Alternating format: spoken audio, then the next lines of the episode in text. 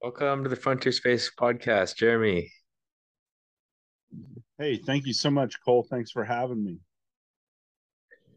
We're honored to have you here. And uh, where, where are you calling in from? Uh, we're based out of New Hampshire. So uh, I like to say it's the uh, center of all things space. The rest of the world just hasn't caught up to us just yet. So um, it's uh, kind of a cloudy day today here in uh, New Hampshire, but uh, it was quite beautiful yesterday. But uh, we're in peak season for all the leaves up here, so a lot of tourists. Nice. See here, we'll have to make it up there sometime. So, please do. So we were wondering what were kind of the your your moments and story when you decided, you know, we're we're starting this company and committing over the years to to Rogue Space Systems? Sure.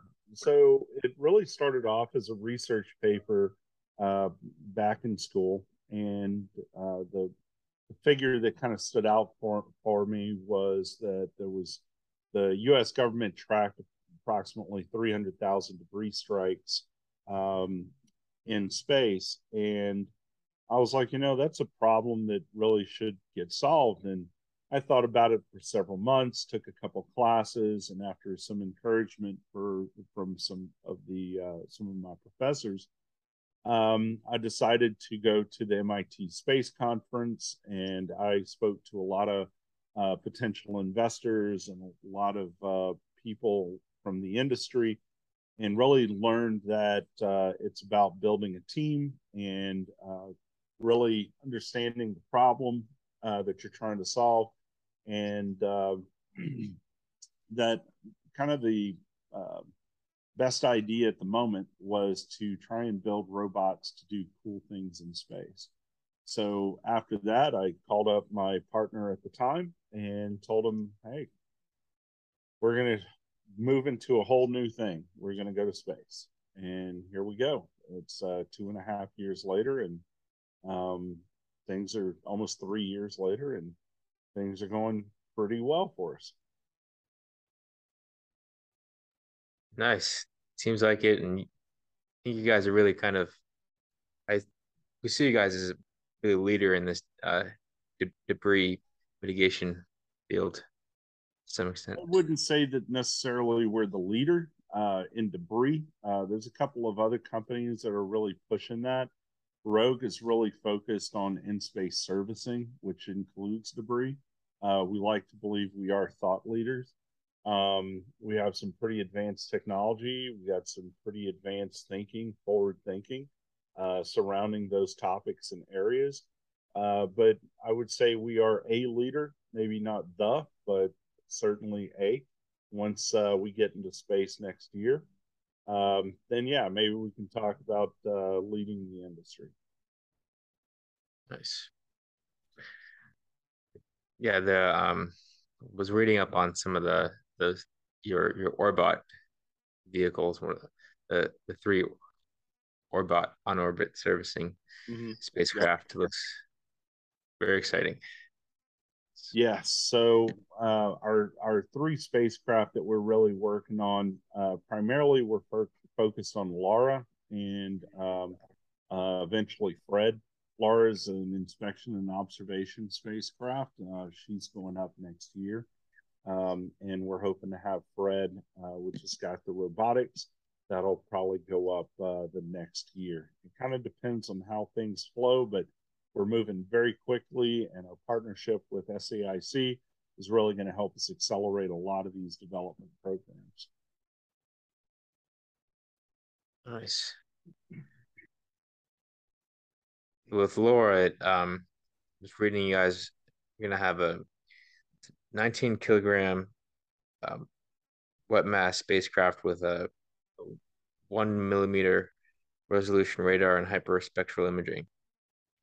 Yes, it's um, the the instrument, the sensor set is going to probably change up just a little bit, um, mostly because of uh, some of the swap that we've had to do um, in relation to what we're uh, carrying out as a as a final mission. But all in all, Yeah, we're we're equipping these with quite a bit of uh, diverse uh, sensor suite um, to uh, to feed into our algorithms and to our uh, to our AI to help make really good decisions.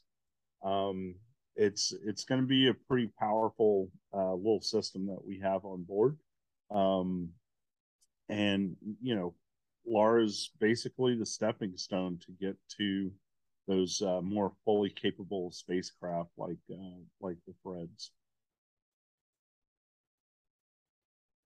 Nice. It looks like a 12U CubeSat. So yes, I think we've moved it up to a 16. Um, I want to say that's primarily because of um, kind of making it a little easier on ourselves. Um, there was just some decisions that was made to move it to a 16 uh, for a mission but ultimately yes it will be in a 12 it initially started off as 12 it was designed in 12 everything was good in 12 but we moved it to a 16 for this one particular launch uh, due to some other requirements that came up. Nice. The um i think it's a unique application there with Laura and measuring potential deterioration of materials. Yes. Um, it's a need that uh, the market has right now. Um, there's a lot of questions as to why something uh, died, why something, uh, or how something was damaged, or uh, what, um, you know, even if something is still in operation, maybe the communications are just uh, down or hampered for some reason. So, all of that uh, we should uh, be able to help get more insight on and more clarity on with those spacecraft. Nice. I think it's pretty um, it's pretty cool. You guys can use this this laser scanner to characterize the rotational behavior. Mm-hmm. Yes, there's a there's a.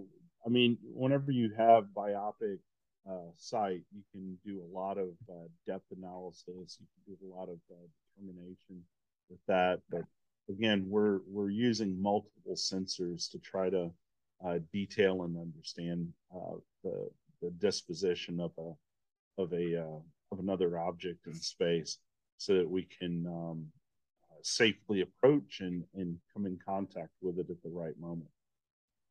It, it could propose some interesting ground demos there it measure the tumbling. Yes, mm. exactly. So we'll be doing a lot of coordination between the ground as well as uh, in space observations, and you know trying to line those up. Um, so yeah, it's it's pretty exciting stuff.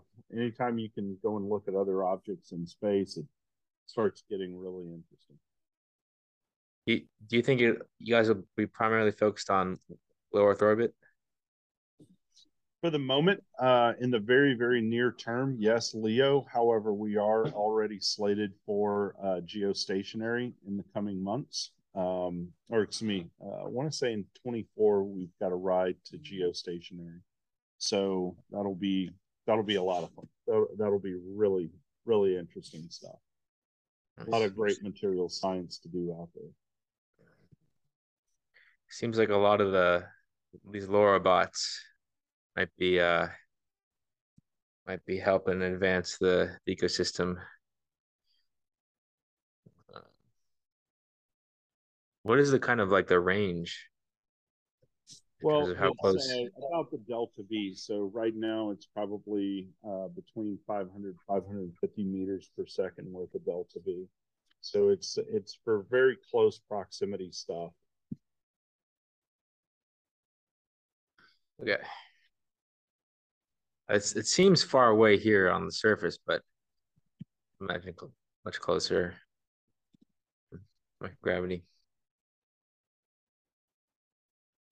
And and the so, so you guys have two other orbots, the the Barry orbot and, and the other orbot um as well. I'm sorry, say again. So the other Orbot, Barry, seems much smaller, um, dedicated to um, with with similar applications, but um, like helping assess the survivability of of the on orbit systems. Yes, that's a that. So with the material science that we're doing, it's certainly going to contribute to that. Uh, it's certainly going to help with that.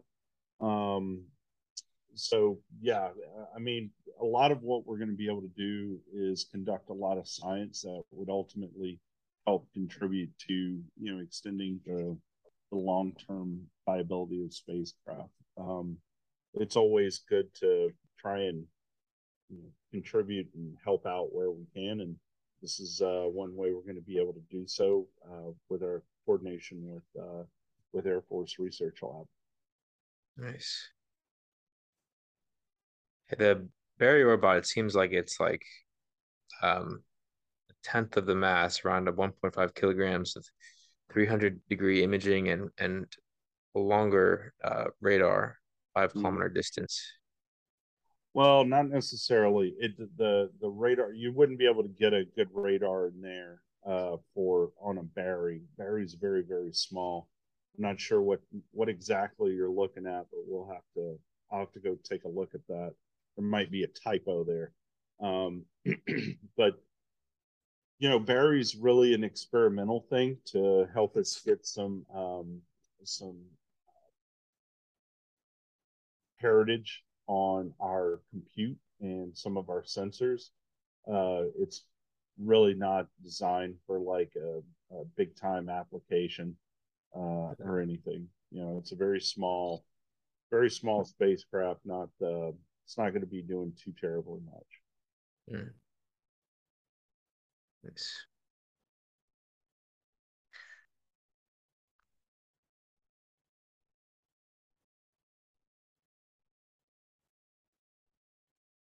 I was uh really excited to see the the vibrometer.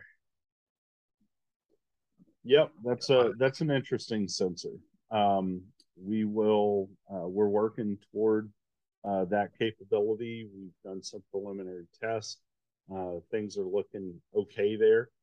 Um, more interesting though is some of the propulsion. We just we just got an NSF uh, grant awarded to us to advance our uh, our propulsion system, and uh, hopefully in the next several months we may have a little bit more news to the development of the uh, the vibrometer. Congrats! Thank you very much yeah, it's pretty exciting stuff.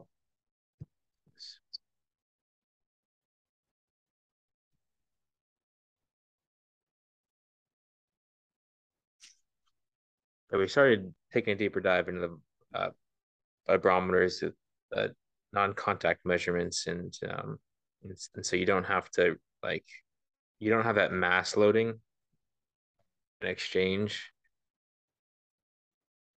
What do you mean? So you can, I'm not I'm not clear on that one. Because um, with like a physical sensor, there would be some applied force. Um, if if if if you were to dock to help characterize the system, so you can remotely monitor. Yes, that's right. So it definitely helps offset some of the mass requirements, but it's also gives us the ability to be a little more accurate on some things and make it a lot safer because we don't actually have to touch that other object. We're wondering what, what kind of vibrations are, are you looking for uh, and and measurements? Well, um, it really depends on the the object that we're looking to try and characterize. Um, uh, it could be um, whether or not a thruster is actually firing. Um, you couldn't always visually inspect that, but maybe you could pick up the vibration of a of a of a thruster firing, maybe um, something like uh, uh, some sort of a movement of something. It's very similar to putting your ear up against the wall in a house and listening for different things like that. Nice. It is um looks like the the Bragg cell or or um, acousto-modulator could help monitor the frequency shifts. Yeah, now you see you're starting to get into a little bit more of uh, engineering, and those would be Michael Pico questions. Uh, that's not going to be a Jeremy question because Jeremy's uh, Jeremy's not an engineer. I think I think a lot of us are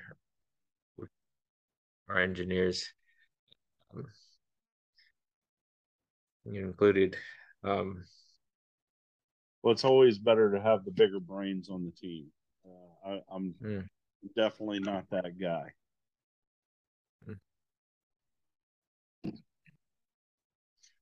It, um, particularly the the continuous scan laser Doppler vibrometers look really promising um, mm-hmm. well, and there's all sorts of vibrometers. Yes, and that's where some of the work that we're doing to uh, to do some experiments and understand which one would actually work best uh, for the application, uh, and depending upon what we're um, what we're really listening for. Um, you know, we've got um, you know we've got some pretty good line of sight on some of the funding uh, for us to be able to do that.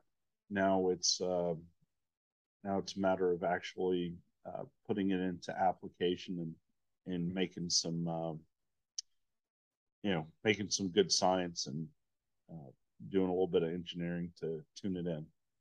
Like yeah, you know this um this continuous scan, which these researchers found you could um uh, reduce the measurement time by a hundredfold. So, um, with it compared to regular laser Doppler vibrometers. That sounds interesting. I'll have to take a note and send that over to the guys. Okay. If they don't know about it already, you know, but those uh, we're we're working uh, we're working on that. So yeah, any suggestions is always appreciated. Okay. Uh, we'll send that over and really based on the speckle noise I was reading it's um the correlation between microscale irregularities and the laser light fracted um which would be the primary advantage that it looks like. Okay. Yeah always happy to take some notes and send it over to the guys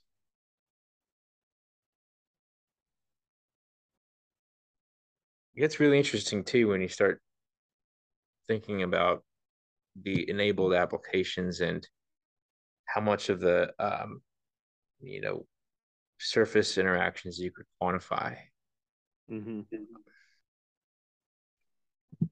Yeah, it's um, again, it's all about what we're trying to characterize. Um, it's um, and it depends on what the target is, uh, what the what we're trying to talk, you know, who we're trying to talk to, what it's all about, uh, or excuse me, uh, what analysis we're trying to uh, do on that object. So, um, yeah, it's it's really gonna it's all driven by requirements, and so they engineer to those requirements. Okay. Um, yeah, um, currently studying material science here at UVA, and um, definitely, you know, looking more into this with the research in terms of quantifying the effects of radiation and thermal stress and atomic oxygen. Okay. They, uh, so there's some interesting modeling and math to be done there too. Um, these like a lot of the you know the surface systems have a high thermal stress with in in low Earth orbit, right? Um, mm-hmm.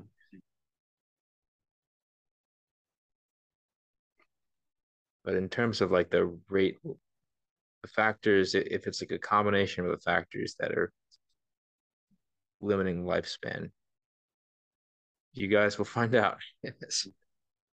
yeah, there's so Air Force Research Lab is um, is uh, is sponsoring some of this material science research, and that's one of the reasons why they're giving us these these free rides to space. Um,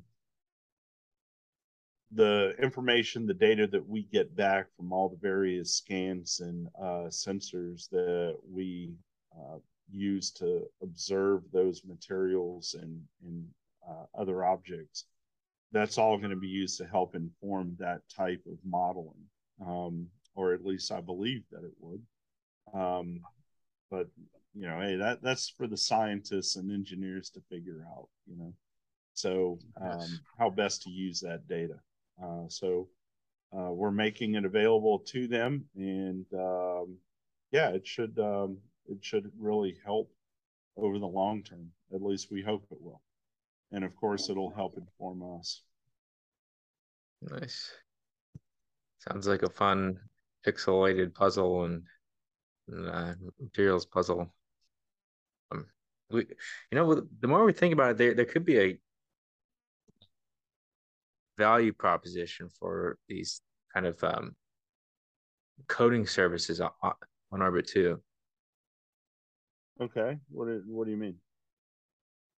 For atomic oxygen and and thermal. Um, thermal oh, you heat. mean like coating like coating yeah. another object in space to make it more resilient? Oh, okay. You know, there was a uh, company um, last year they hold the patent to a um, a method. I want to say it's a method of applying a coating to optics in space.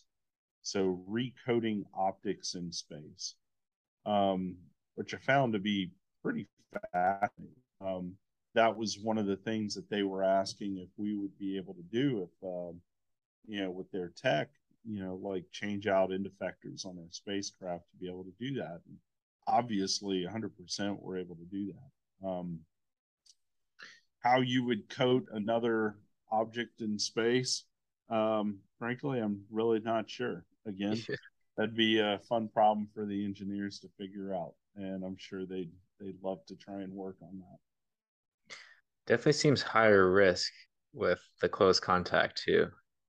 But it is. It is. And uh, you'd have to have some pretty resilient safety systems. Uh, but you know that's that's really where we're uh, uh, we're focused is making sure that our our tech is operating in a very very safe manner because you don't want to create a international incident over uh, you know jiggling a solar panel yeah. yeah. Um yeah, I kind of wonder about um how your Orbots could be doing some kind of bear hug on these. Yeah, we're not going to be doing any bear hugs. That that probably is not the best idea. Um, there's a lot there's a lot safer uh, methods of uh, of getting a hold of a system than uh, than doing a bear hug. That that that could just introduce all kinds of problems. Yeah.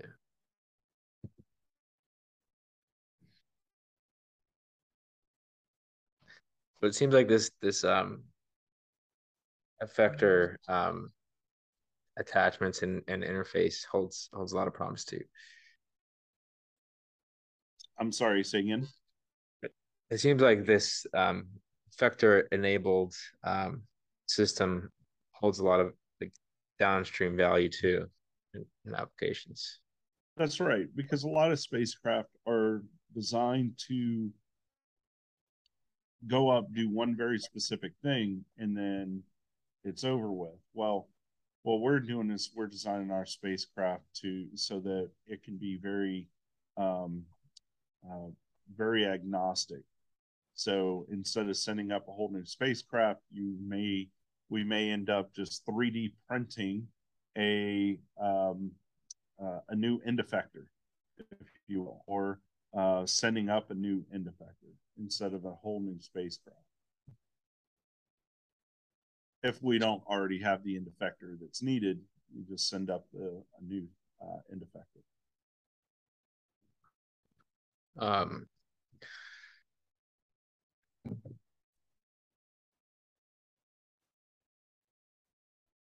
I was also curious on the kind of the glimpse into the future and what um kind of future applications you guys might be planning or look forward to. Um, sure. So I would say that our future is very much focused in infrastructure, um, everything from on orbit servicing um, and uh, having refueling points and stations, very similar to that of like Orbit Fab. Uh, we work with Orbit Fab, um, uh, doing refueling missions and uh, uh, repair missions and uh, parts storage and parts transport or moving things from one orbit to the next. I mean, there's all kind of communications I mean, we're an infrastructure company. We're satellite servicing and infrastructure company. So therefore, we, um, you know, the the future is pretty wide open uh, for us to be able to do um, any number of things and pursue any number of uh, avenues for revenue. Um, it it's that's kind of the nice thing about space and the nascent stage that it's in we have the ability to go into any number of directions, but right now we're we're solely focused on that satellite servicing and and support function. And um, over the years, uh, it's going to grow from there. Nice. start to wonder everything like Redwire and Made in Space, and if you could eventually, you know, you know you have the materials up there and you could you know in situ manufacture some some orbots or or miniature scales. oh sure. Yeah i mean we we we have plenty of conversations with redwire um, and uh, made in space. Uh, we know those guys um, we've got a lot of opportunity to work and partner with uh, any number of companies that are in the space ecosystem um, this is uh, this is something that we work on every single day, and we're always looking to uh, to try and advance those partnerships wherever we can, um, up to and include, you know, moving stuff around and bringing stuff back. Because the future is bright, especially whenever you involve partnerships.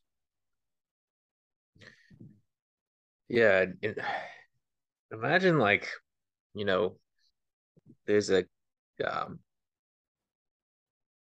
there there's a like a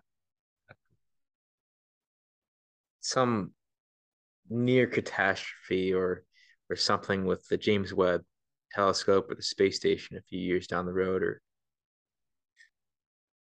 you know and I, you guys could definitely help characterize those interactions and materials to some extent. Yeah, yeah. The ISS is doing a lot of work.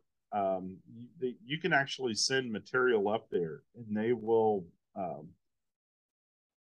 put it into the space environment for you. It's it's really interesting. They've got plenty of opportunity to do that. But yeah, we we have an opportunity to do a lot of study and a lot of and help a great deal with material science and you know helping that community just helps and reinforces ourselves. So um, we're always looking to partner up with um, with anyone that can help advance the causes of uh, of this economy.